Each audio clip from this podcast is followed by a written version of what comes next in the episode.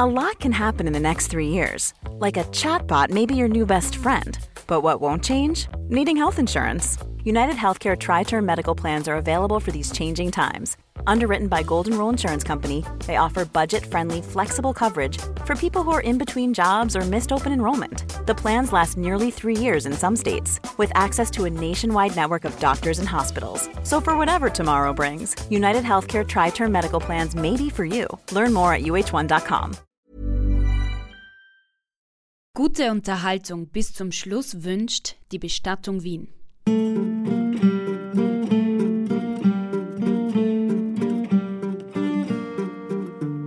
Jetzt steht der sezierende Imker vor dem toten Imker und kommt drauf, dass dieser Körper widerstandsfähiger ist. Die Frage ist, ist der Cortisolhaushalt eines Imkers äh, anders als beim Nicht-Imker? Der stirbt und wird von ihnen seziert. Sie schauen sich die Lunge an und sind überrascht.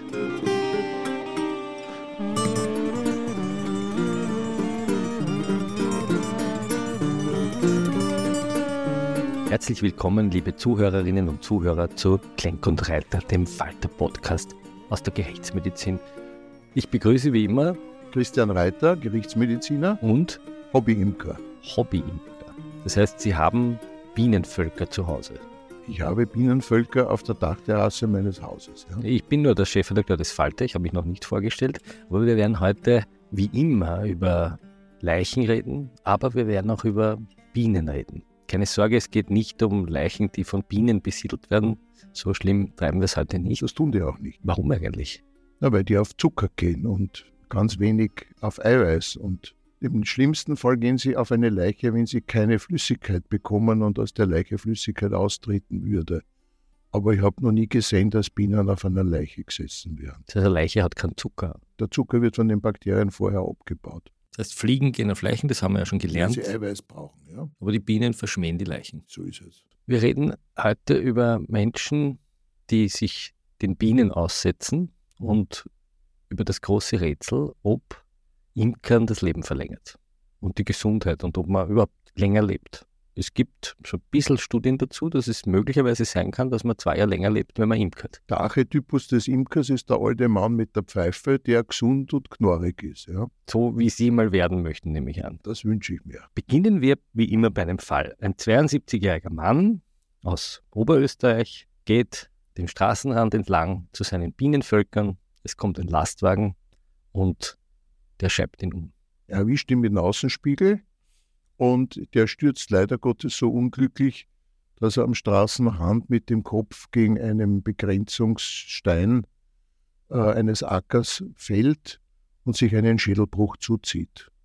Er wird sehr rasch gefunden, wird in das unmittelbar in, in der Nähe befindliche Unfallkrankenhaus verschafft, die dort eine wirklich hervorragende Unfallchirurgie haben und äh, wird diagnostiziert. Computertomographie, man stellt fest, ein massiver Schädelbruch, massive Hirngewebsverletzungen durch So richtig Sturz. schwere Verletzung. Ja, also schwere Gehirngewebsverletzungen, aber keine Blutungen in das Schädelinnere, sodass es einer irgendeiner operativen Vorgehens bedarf. Man hat halt gesagt, okay, man muss jetzt schauen, wie sich dieses Gehirn nach diesem Trauma da fangt und was bleibt zurück und ob er behindert bleibt oder nicht. Man hat ihn überwacht und zur Kontrolle des Hirndruckes, das ist der Druck, der im Schädelinneren entstehen kann, wenn das Gehirn durch eine Verletzung anschwillt. Wir wissen alle, wenn wir uns wehtun, dann äh, kommt es auch leicht zu Schwellungen. Und das Gehirn, wenn es anschwillt durch das Trauma, äh, hat aber in dem Schädelinneren keinen Platz. Und es besteht dann die große Gefahr, wenn das Gehirn sich ausdehnt und keinen Platz hat, dass das verlängerte Mark, also der Hirnstamm, in das Hinterhauptsloch Richtung Rückenmark Mark gepresst wird und es dann zu einer Atemlähmung kommt, die nicht mehr behebbar ist. Kann man das verhindern? Man kann das verhindern, indem man sozusagen entwässernde Maßnahmen setzt, dass diese Schwellung des Gehirnes nicht sich ausbilden oder nicht sich verstärken kann, äh, indem man sozusagen die Flüssigkeit aus den Geweben mehr oder weniger durch starkes Ablassen von Haaren äh, entsprechend steuert, sodass dieses Gehirn nicht durch den Hirndruck Schaden erleidet. Der Mann liegt jetzt im Krankenhaus und er wird ein Pflegefall. Und er wird monitorisiert und ähm, der Hirndruck wird gemessen und da fällt schon auf, dass der Hirndruck bei ihm eigentlich kaum ansteigt, obwohl das Gehirngewebe erheblich verletzt war. Das ist ein untypisches Verhalten, denn je mehr das Gehirn verletzt ist, desto mehr schwillt es an. Gut, hat man sich nichts dabei gedacht und äh, es stellt sich aber dann im Laufe der Zeit heraus, die Gehirnverletzungen sind doch so erheblich, dass er nicht mehr zu Bewusstsein kommt, dass er daher auch nicht mehr mobil wird. Er muss im Bett liegen, er ist ein Pflegefall. Und wie das halt bei so schwer neurologisch beeinträchtigten Personen leider der Fall ist, kommt es durch diese Beeinträchtigung des zentralen Nervensystems auch zu einem verminderten Abhusten von Schleim aus den Atemwegen. Wenn uns was kitzelt in den Luftröhrenästen, dann husten. dann husten wir oder räuspern wir uns. Das kann ein Patient, der tief bewusstlos ist, von sich aus nicht. Das heißt, der Schleim bleibt in der Lunge? Schleimpatzeln bleiben in den Luftwegen picken und setzen sich dort Bakterien drauf. Und der Schleim ist ein guter Nährboden für Bakterien.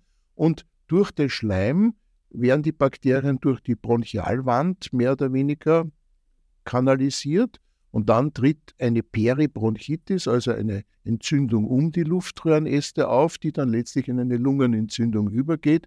Und es ist eigentlich eine klassische Todesursache für einen Pflegefall, einen neurologischen Pflegefall, dass sich auf kurz oder lang eine Lungenentzündung draufsetzt, die dann möglicherweise auch zum Tod dieses Patienten führt. Jetzt haben Sie diesen Imker seziert? weil ja der Verkehrsunfall strafrechtlich verfolgt wurde, weil der Seitenabstand des Autofahrers zu dem Fußgänger zu gering war. Und deshalb musste ich als Gerichtsmediziner eine Obduktion durchführen, die ein Dreivierteljahr nach dem Unfall erst erfolgt ist. Warum? Weil der Mann dreivierteljahr lang diesen Unfall überlebt hat. Das ist eigentlich eine spannende juristische Frage. Wenn jemand jemanden umführt und der stirbt sofort, dann ist das wahrscheinlich eine fahrlässige, Tötung. Tötung. Wenn der jetzt aber noch ein Jahr im Bett liegt und dahin sieht, ist dann das dann eigentlich der, auch eine fahrlässige Tötung. Dann muss der Gerichtsmediziner die Kausalkette, also den ursächlichen Zusammenhang zwischen dem Unfall und dem Tod minutiös rekonstruieren und dann sagen, dieser Tod ist tatsächlich mit diesem Unfall im Zusammenhang zu sehen. Wo wenn er vorher schon wegen Körperverletzung verurteilt wurde und der stirbt dann, kann er dann nachträglich eigentlich noch wegen fahrlässiger Tötung verurteilt werden? Das müssen Sie sich selbst fragen, weil Sie sind der Jurist. Spannende Frage. Ich glaube, dazu müssen wir mal eine eigene Folge machen. Wann liegt eigentlich Mord oder eine fahrlässige Tötung vor, wenn jemand überlebt hat?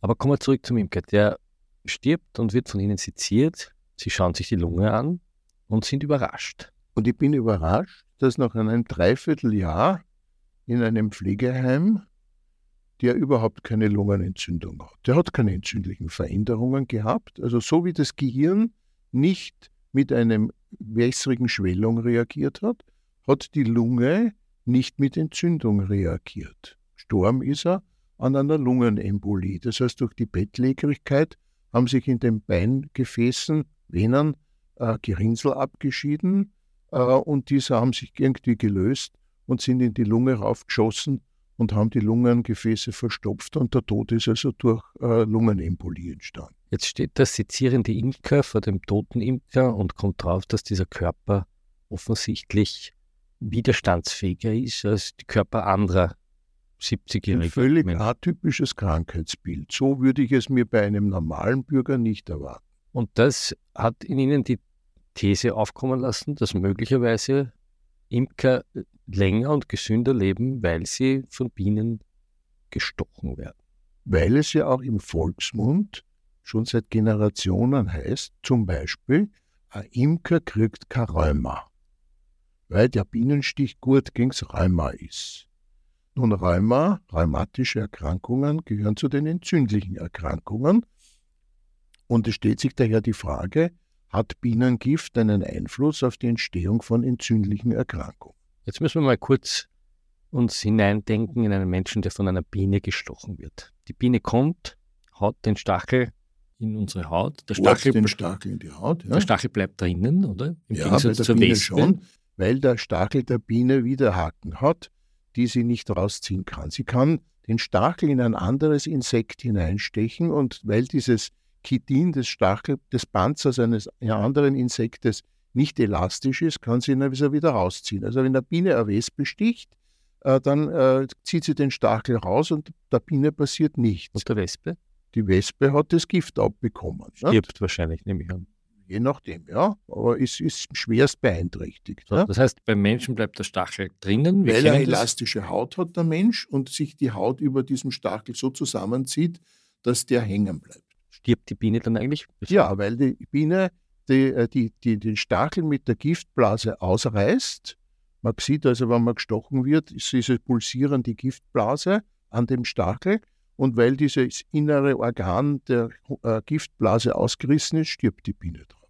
Und jetzt tut das einmal sofort weh. Es jeder brennt sofort, wie jeder weiß. Was tut man dann am besten eigentlich? Kalte Umschläge, heiße Umschläge? Also äh, die beste Wirkung ist kalte Umschläge, weil das Bienengift erzeugt am Körper alle jene Symptome, die man als Medizinstudent als charakteristisch für Entzündung lernt.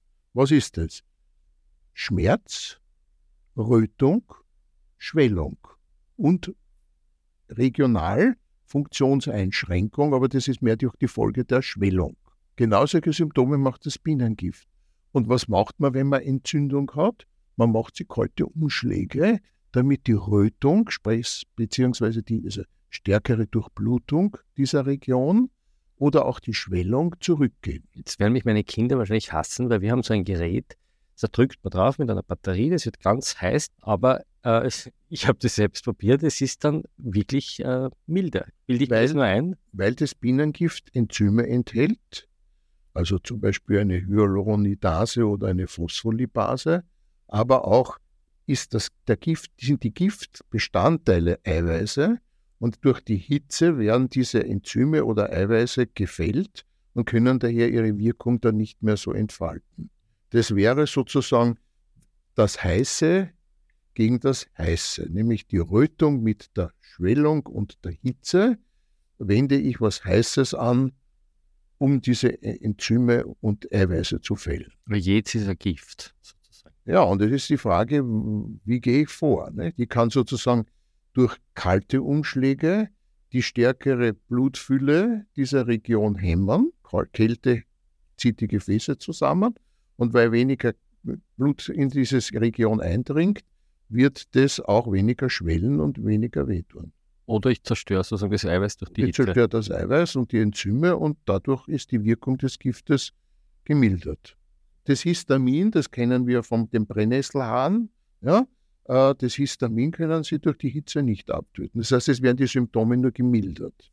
Das heißt, in dem Brennnesselhahn ist das gleiche Gift wie die Biene. Ist auch ein Bestandteil drinnen, der im Bienengift vorhanden Jetzt wissen wir aber, was ungefähr passiert, wenn man gestochen wird. Aber es passiert offensichtlich mehr. Ja. Die Gifte, die in den Körper treten, verändern den Körper, wenn wir uns oft stechen lassen. Was Denn das Bienengift erzeugt im Organismus eine Stressreaktion. Ja, das heißt, jeder, der mal von einer Insekt, dieser Insektengruppe gestochen wird, Wespe, Hornisse, Biene, äh, reagiert ganz heftig mit Aufregung, Schweißausbruch, Unruhe. Ja, das ist, ist eigentlich normal. Das sollte auch das Gift bewirken, nämlich die Erziehung des Angreifers gegen ein Bienenvolk. Ja, wenn der Bär kommt und gestochen wird, überlegt er sich, ob er dieses Bienenvolk plündern soll oder nicht. Dieser Stress erzeugt eine Ausschüttung von Cortisol. Und das Interessante ist, dass gerade Cortisol, wie wir alle wissen, eine stark entzündungshemmende Substanz darstellt. Das heißt, dieses Cortisol wirkt jetzt gegen die Gifteinwirkung, indem es sozusagen diesen entzündlichen Prozess wieder zurücknimmt und behandelt. Das heißt, der Körper behandelt sich selbst äh, durch diese Cortisolausschüttung äh, infolge der, des Bienengiftverabreichung. Das heißt, jemand, der oft gestochen wird, hat insgesamt einen höheren Cortisolhaushalt. Das war ihm zu prüfen. Die Frage ist, ist der Cortisolhaushalt eines Imkers äh, anders als beim Nicht-Imker? Können wir vielleicht ein bisschen erzählen, wofür man das Cortisol sonst braucht? Sie schreiben in einem Artikel, wenn man aufwacht, sorgt das Cortisol dafür, dass man einmal in den Tag gleiten kann, ohne dass man was isst. Das Cortisol ist also ein ganz wichtiges Hormon, das von der Nebenniere, Nebennierenrinde produziert wird und das uns im Wechselspiel mit Insulin unseren Energiehaushalt steuert. Wenn Sie jetzt nach einer gut durchruhten Nacht aufwachen in der Früh, dann haben Sie einen relativ niedrigen Blutzuckerspiegel, weil Sie das letzte Mal wahrscheinlich am Abend gegessen haben. Äh, der Körper hat alles, was er sozusagen über die Nahrung am Vortag aufgenommen hat, bereits in den Depots abgelagert. Der Blutzuckerspiegel ist eher gering und jetzt müssen es, wachen sie auf und sollen jetzt voll in den Tag hinein. Was macht der Körper? Er schüttet Cortisol aus und mobilisiert aus den Depots Zucker, damit dieses Individuum am Anfang des Tages fit in den Tag gehen kann. Das heißt, der Urmensch kann jagen gehen, ohne genau. dass er noch gefrühstückt hat. Weil Frühstücksbuffets gab es in der Steinzeit noch nicht. Das heißt, er braucht in der Früh Kraft. Genau. Um das heißt, er wacht auf und es steigt schlagartig innerhalb von einer halben Stunde, dreiviertel Stunde der Cortisolspiegel gigantisch an. Damit steigt auch parallel der Zuckerspiegel an. Und dieses Individuum ist fit für den Vormittag bis Mittag im Großen und Ganzen. Bis es das Mammut sozusagen gefangen hat. Bis es entsprechendes Futter gefunden hat. Ja? Äh, Im Laufe des Tages sinkt dann der Cortisolspiegel ab und ist dann in den Abendstunden auf einem Tiefstand. Das hat den Sinn, dass auch in der Nacht nicht nur jetzt die Depots wieder gefüllt werden, sondern auch das Gehirn die Möglichkeit hat, die Eindrücke des Tages zu verarbeiten. Wir wissen, dass hohe Cortisolspiegel in den Abend- oder Nachtstunden auch die Gedächtnisleistung beeinträchtigen. Leute, die unter Dauerstress sind, also auch in den Abendstunden unter Stress stehen, schlafen schlecht und haben auch im Endeffekt eine viel schlechtere Speicherungsfähigkeit des Gehirnes. Das Gehirn kann das, was es am Tag erlebt hat, in der Nacht nicht verarbeiten. Interessant ist auch, dass dieser starke äh, Kurvenverlauf des Cortisols bei alten Menschen sich verflacht. Das heißt, der alte Mensch produziert in der Früh nicht mehr so viel Cortisol, hat auch am Abend noch immer einen relativ hohen Cortisolspiegel und ist daher auch die geistige Leistung des Alten schlechter, weil er auch in der Nacht schlechter weiterverarbeitet. Ja, also das Cortisol ist ganz wichtig und im Gegenzug dazu ist das Insulin in der Früh nieder und im Laufe des Tages steigt der Insulinspiegel an, weil er das Insulin, das nun aufgenommene, äh, die aufgenommenen Zucker, äh, jetzt sozusagen in, die, in das Gewebe, in die Zellen hineinbringen soll. So wirken sozusagen Insulin und äh, Cortisol einander entgegen. Kommen wir zurück zum Imker. Der Imker hat offensichtlich keine Entzündungen und die Theorie ist, dass das hohe Cortisol ihn davor bewahrt hat. Kann man das jetzt wissenschaftlich belegen? Gibt es Studien darüber, dass Imker tatsächlich länger leben oder ist das ein Zufall gewesen, der da vor Ihnen am Seziertisch gelegen ist? Naja, ich, ich beziehe, weil ich ja auch meine Bienenvölker versichert habe, wenn man irgendwo Bienen hat und es wird dann gestochen und man wird jetzt zur Haftung gezogen, ist es ganz gut, eine, eine Versicherung zu haben. Und wenn man also sozusagen Mitglied des Imkerbundes ist, äh, dann wird man sozusagen mitversichert mit seinen Bienenvölkern und man bezieht auch eine Zeitung, äh, also eine Vereinszeitung. Und bei Vereinszeitungen ist es ganz üblich, dass am Ende immer äh, auch unserer verstorbenen Imkerkollegen gedacht wird.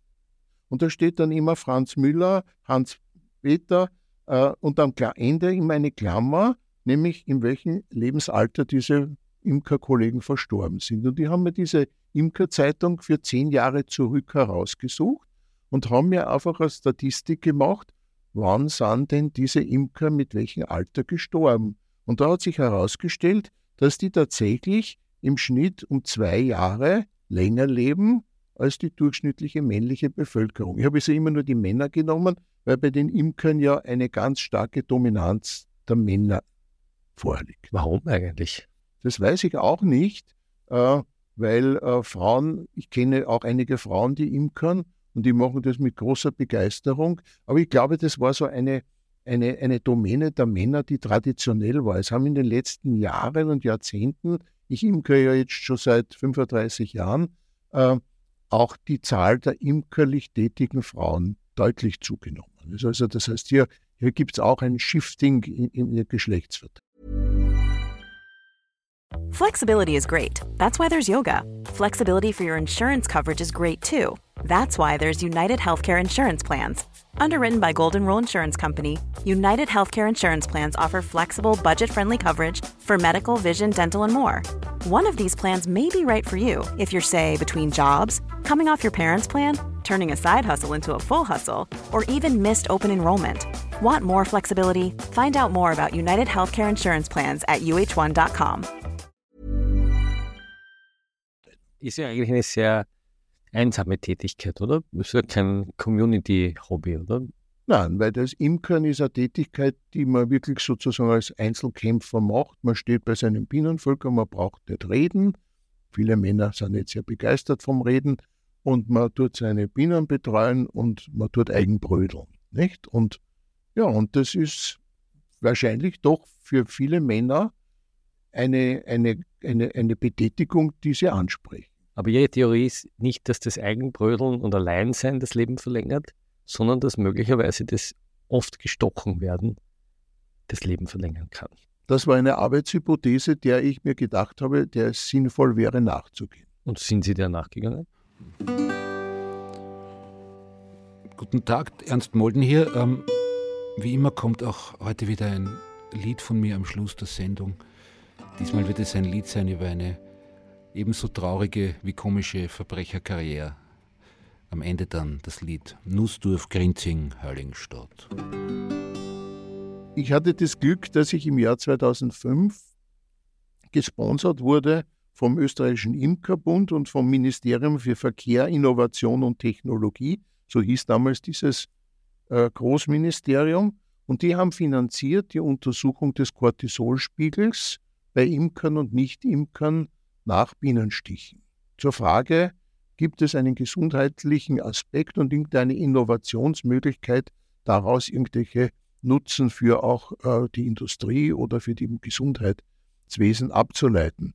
Und die Vorgangsweise war relativ simpel, denn das Cortisol scheint ja nicht nur im Blut auf, sondern es wird auch im Speichel ausgeschieden. Das heißt, ich kann, wenn ich jeden Tag ein paar Speichelproben gewinne, da kann man einfach so wie Zigarettenfilter so Tampons in den Mund nehmen, die man mit Speichel tränkt, dann zentrifugiert man das ab, dann hat man einen Milliliter Speichel zum Beispiel in diesem äh, Watteträger und den kann man auf den Cortisolspiegel chemisch untersuchen. Und das haben Sie mit ganz vielen Imkern gemacht? Das haben wir also durch mit Mitarbeit von Imkern und Nicht-Imkern haben wir also erstens einmal die normalen Tagesprofile, also diese Schwankungen zwischen Früh und Abend dieser Versuchspersonen rekonstruiert. Also im Vorlauf haben wir mal sozusagen den normalen Cortisolverlauf während des Tages ergründet. Und dann haben wir sowohl Imkern als auch Nicht-Imkern immer am Nachmittag, wann der Cortisolspiegel schon im Abfallen war, einen Bienenstich verabreicht. Ja, das waren ein paar tapfere Nicht-Imker, die sich das auch gefallen haben lassen. Und äh, immer an der gleichen Stelle, an der Innenseite des Oberarmes. Das tut schier weh, aber das ist halt so. Soll ja auch einen Stress erzeugen. Und dann haben wir den Cortisolspiegel gemessen. Und herausgekommen ist, dass sowohl Imker als auch Nicht-Imker mit einer Cortisolausschüttung reagieren nach einem Bienenstich. Aber das Spannende war, dass Imker generell eine viel stärkere Cortisolausscheidung während des gesamten Tages haben.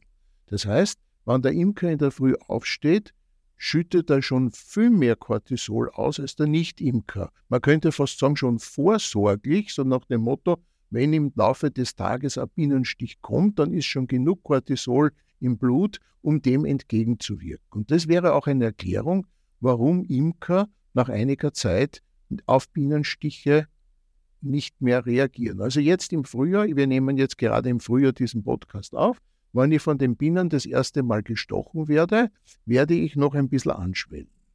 Im Laufe des Sommers können mit 20 Bienen an einem Vormittag oder Nachmittag stechen, reagiere ich kaum mehr drauf. weil sich mein Cortisolspiegel schon vorsorglich auf dieses Bienengift wieder eingestellt. Und das führt auch dazu, dass sie insgesamt abwehrfähiger werden gegenüber Infekt. Infekten. Das heißt, man müsste eigentlich allen alten Menschen dazu raten, möglichst viele Bienenvölker zu betreuen. Also erstens einmal muss man den Leuten sagen, dass also das Bienengift durchaus auch eine therapeutische oder heilsame Wirkung haben kann. Man müsste es klarerweise regelmäßig zu sich führen weil nur einmal gestochen werden führt jetzt nicht zu diesen Effekten. Aber äh, es gibt zum Beispiel komplementäre Studien, also komplementärmedizinische Studien auch in den USA, wo Leute zum Beispiel, die unter Multipler Sklerose leiden, äh, ihre Entzündungsschübe äh, durch eine regelmäßige Verabreichung von Bienengift reduzieren und mildern können. Da gibt es zu wenig Studien, weil vieles, was Komplementärmedizin betrifft, wird einmal von der Schulmedizin sowieso blockiert. Äh, und ähm, groß angelegte Studien mit Kollektiven von ein paar hundert Personen kann man wahrscheinlich auch als Einzelkämpfer schwer zustande bringen. So haben das meistens so Klarstudien mit 50 Leuten. Äh, und da sagt dann klarerweise die etablierte Wissenschaft, das ist uns ein bisschen zu wenig an Fällen, dass man daraus Schlussfolgerungen zieht. Aber es gibt auch Hinweise dafür, dass bei bestimmten entzündlichen Erkrankungen die regelmäßige Verabreichung von Bienengift eine heilsame Wirkung hätte. Wir haben also gelernt, dass das, der Bienenstich sozusagen eine lebensverlängernde Wirkung haben kann. Eine regelmäßig Verabreichung. Jetzt gibt es aber andere Produkte, die Bienen herstellen oder die man den Bienen wegnimmt, würden die Veganer sagen, die dem Menschen großen Nutzen bringen können. Zum Beispiel das Propolis. Wir nehmen es ihnen ja nicht weg, weil die Bienen sind ja so wie in der Natur vieles immer alles im Übermaß produzieren. Nicht? Die Veganer essen ja keinen Honig, habe ich gelernt. Ja, das halte ich ein bisschen für überspitzt, weil man behauptet, äh, dass man die Bienen dadurch sozusagen in die Knechtschaft des Menschen bringt und sie für den Menschen arbeiten lässt. Ja? Die Bienen sind aber heutzutage nicht in der Lage, ohne den Menschen mehr in der Natur zu überleben. Ja? Ich habe ja zig Male gesehen, dass Imkern Bienenschwärme wegfliegen, die sie dann irgendwo in hohlen Bäumen niederlassen und die den nächsten Winter nicht überleben, weil diese Varroa-Milbe, die aus Asien eingeschleppt wurde, dieses Überleben nicht mehr gewährleistet, ohne dass der Mensch eingreift. Das heißt, wenn man auf Honig verzichtet und vegan lebt, tut man den Bienen ihrer Meinung nach gar nichts Gutes. Na, weil man da, wenn man jetzt sagen würde, wir, wir lehnen generell äh, den Honigkonsum ab, äh, dann würde das bedeuten, dass auch die Imker äh, keinen Anreiz mehr haben, zu, also viele Imker keinen Anreiz mehr haben zu imkern, weil sie das Hauptprodukt Honig nicht mehr verkaufen können und weil das dann einfach nur mehr eine Liebhaberei wäre, dass man sagt, man, man, man streichelt Bienenvölker, aber ohne dass man einen Nutzen daraus hätte, weil ja auch das Imkern auch kostenintensiv ist. Ich muss ja zum Beispiel für diese Varroa-Behandlung äh, investieren, damit diese Völker überleben. Das hole ich mal rein durch den Verkauf des Honigs. Äh, also die, die, die Bienen äh, brauchen den Menschen bedauerlicherweise in Zeiten wie diesen. Ohne Menschen geht es nicht mehr. Und die Bienen produzieren so viel Honig, dass sie sich den, die Winterreserven selbst produzieren. Das heißt, der Imker müsste theoretisch ihnen keinen Zucker mehr einfüttern, sondern er könnte ihnen auch einen Teil des Honigs belassen. Und das, was zu viel an Honig produziert wird, äh, kann er dann sozusagen abschöpfen und damit äh, schadet er den Bienen nicht und missbraucht sie auch nicht. Kommen wir noch zu den Bienen als sozusagen Apotheker der Menschheit. Was, was stellen die so her in ihrer? Ja, sie sammeln zum Beispiel auch Propolis. Was ist Propolis? Propolis ist ein Harz, das viele Pflanzen auf, an ihren Knospen ausscheiden. Denken Sie jetzt im Frühjahr an diese klebrigen Kastanienknospen, diese dicken, die bicken so. Und dieses Harz dient dazu, die darunter befindliche Anlage für die Knospe oder die Blüte äh, vor Witterungseinflüssen zu schützen.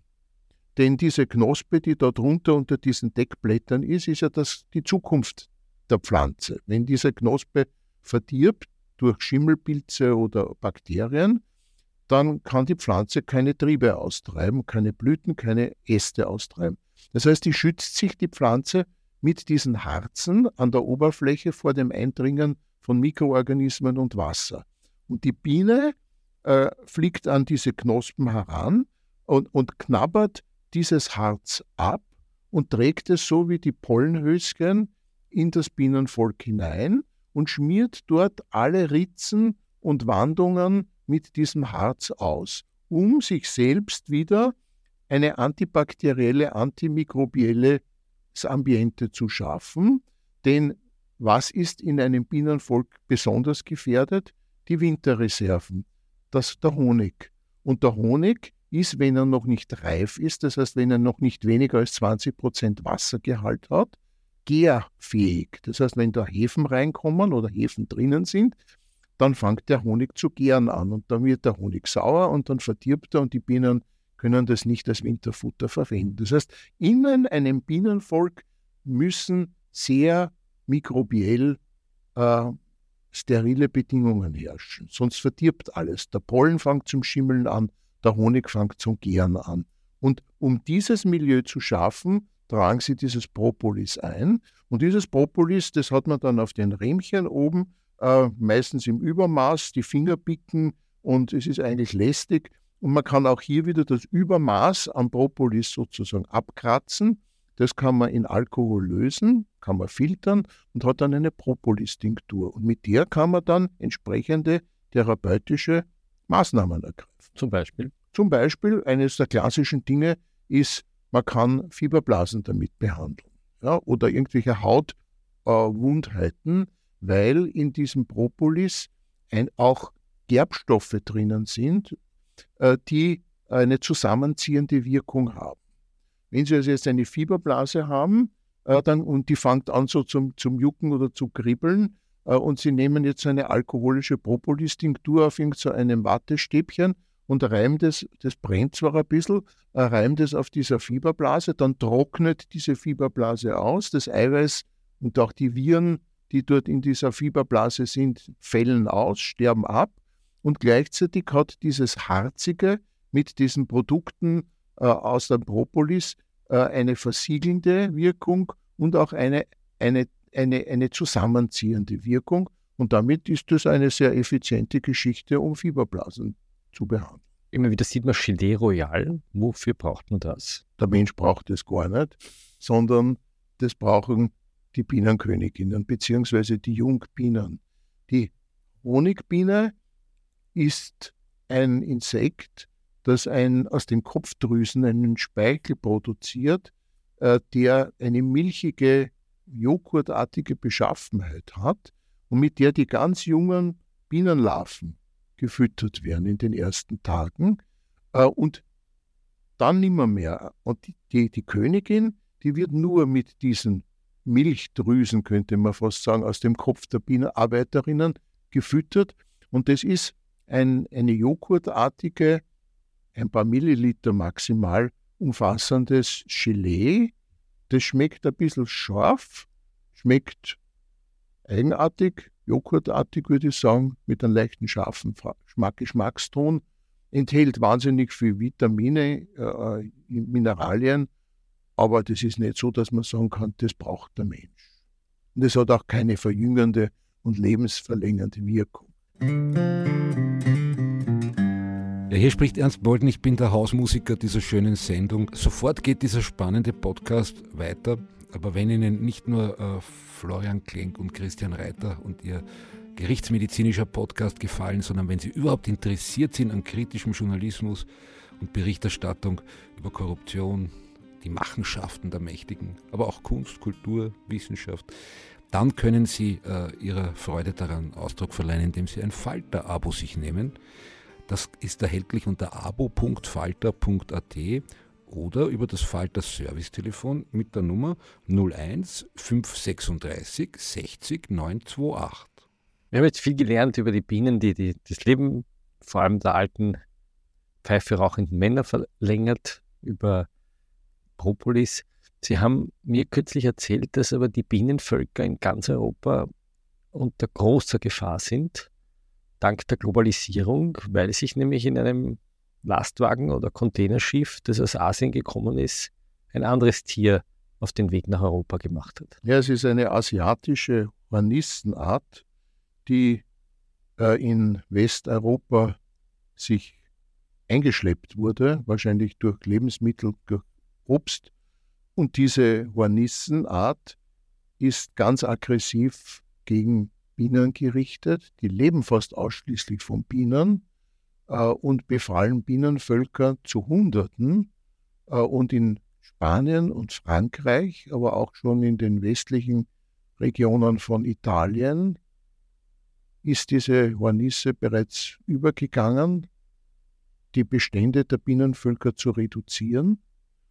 Es werden täglich neue Meldungen über das Ausbreiten dieser Hornissenart berichtet. Sie sollen also auch schon jetzt über Belgien, äh, Belgien und über Süddeutschland schon nach Deutschland eingedrungen sein. Berichte von Anwesenheit dieser Hornisse in Österreich gibt es noch nicht, aber ich fürchte, dass es in ein paar Jahren so weit sein wird, dass sie über das Alpenvorland nach Osten vordringt. Und dann sind unsere Bienenbestände nicht nur durch diese Varroa-Milbe gefährdet, sondern vor allem auch durch diese Hornissen, weil diese Hornissen auch eine extrem hohe Reproduktionsrate haben. Die produzieren pro Jahr einige hundert neue Königinnen und damit werden jedes Mal neue Völker erzeugt. Diese Hornissen hängen sich blöderweise nicht in den Dachböden, so wie unsere normalen Hornissen, auf, sondern irgendwo in den Gipfeln von ganz hohen Bäumen, wo man nicht hinkommt. Äh, und man muss sich heute schon Logistik überlegen, was man machen wird, wenn man diese ersten Hornissenvölker auf Bäumen in Österreich hängen hat, wie man sie bekämpft. Da muss man das Wissen aus Spanien, aus Frankreich heranziehen, um darauf rasch zu reagieren und diese Hornissenbestände zu reduzieren, weil sonst sind unsere Bienenvölker auch in Österreich unter sehr großer Gefahr. Sie haben erzählt, dass das äh, Vernichten dieser Hornissennester mit Drohnen passiert. Ja, es gibt also Ansätze schon in Frankreich, wo Drohnen äh, mit äh, brennbarer Flüssigkeit beschickt werden die Drohnen werden dann zu diesen Hornissenvölkern, die irgendwo auf Bäumen hängen, äh, hingelotst, spritzen dann sozusagen dieses brennbare Material auf dieses Hornissennest. Das ist also papiermaschieartiges Hornissennest. Und dann wird es gezündet und dann verbrennt dieses Hornissennest. Es gibt Ansätze auch, sie zu sprengen, diese Hornissennester. Es besteht nur dann die Gefahr, dass selbstverständlich auch die Königinnen dort wieder freigesetzt werden und sich woanders neu ansiedeln. Also das heißt, man zerstört zwar dann nur das Nest und die Brut, aber die Königinnen hat man nicht umgebracht. Also das Abfackeln wäre wahrscheinlich die vernünftigste Lösung, aber da besteht halt auch immer die Gefahr, dass dann irgendwas anderes noch in Brand gerät. Das gehört eigentlich in die Hand von organisierten Feuerwehreinheiten, die das können und die das auch entsprechend betreuen. Herr Professor, danke wie immer für diesen Einblick. Wir kommen von einem von einem Lastwagen umgestoßenen Pensionisten zum Drohnenkampf gegen von der Globalisierung eingeschleppte Killerhornissen zum Schutz unserer Bienen. Danke auch an Sie, liebe Zuhörerinnen und Zuhörer, dass Sie wieder dabei waren. Bis zum nächsten Mal. Danke für Ihre Aufmerksamkeit. Wir hoffen, Sie schalten noch nicht ab, denn es gibt auch diese Woche wieder was auf die Ohren. Jede Woche zeigen wir Ihnen eine neue Nummer der CD Mördernummern, die der Liedermacher Ernst Molden eigens für diesen Podcast komponiert hat. Die CD ist exklusiv im Faltershop erhältlich unter faltershop.at slash molden. Und jetzt viel Vergnügen mit der Nummer Nussdorf-Grinzing-Heiligenstadt. Nussdorf-Grinzing-Heiligenstadt, überall dort war ich Zuckern gefressen, Luftdruck geschossen, so fangt's an, meine Story. So fangt's an, meine Story. Gespielt, Kaffeesud gelesen, tausend Bummel zählt. Öfter sind die Hitten gewesen, wer was kostet die Welt, wer was kostet die Welt. Schau heut fliehen, schwarze Vögel bis in die Brigitte an, gingen oben auf ein Zinshaus und dort warten, liebe Frau.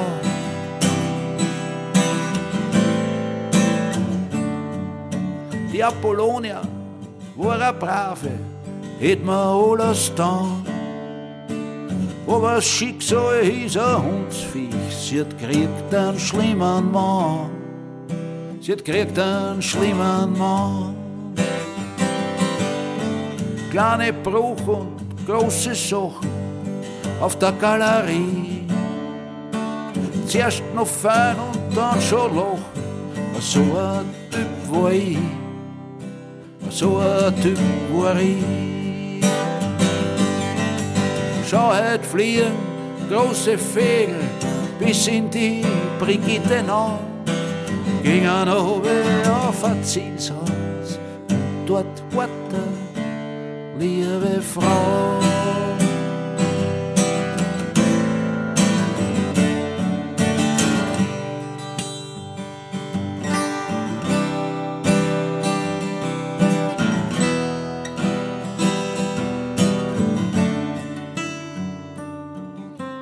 Das Häfenleben, das kannst nicht schildern. Das Häfenleben ist lang. Ich tat nur grinsen, tat nix reden, wann ich draußen war. Wann ich draußen war.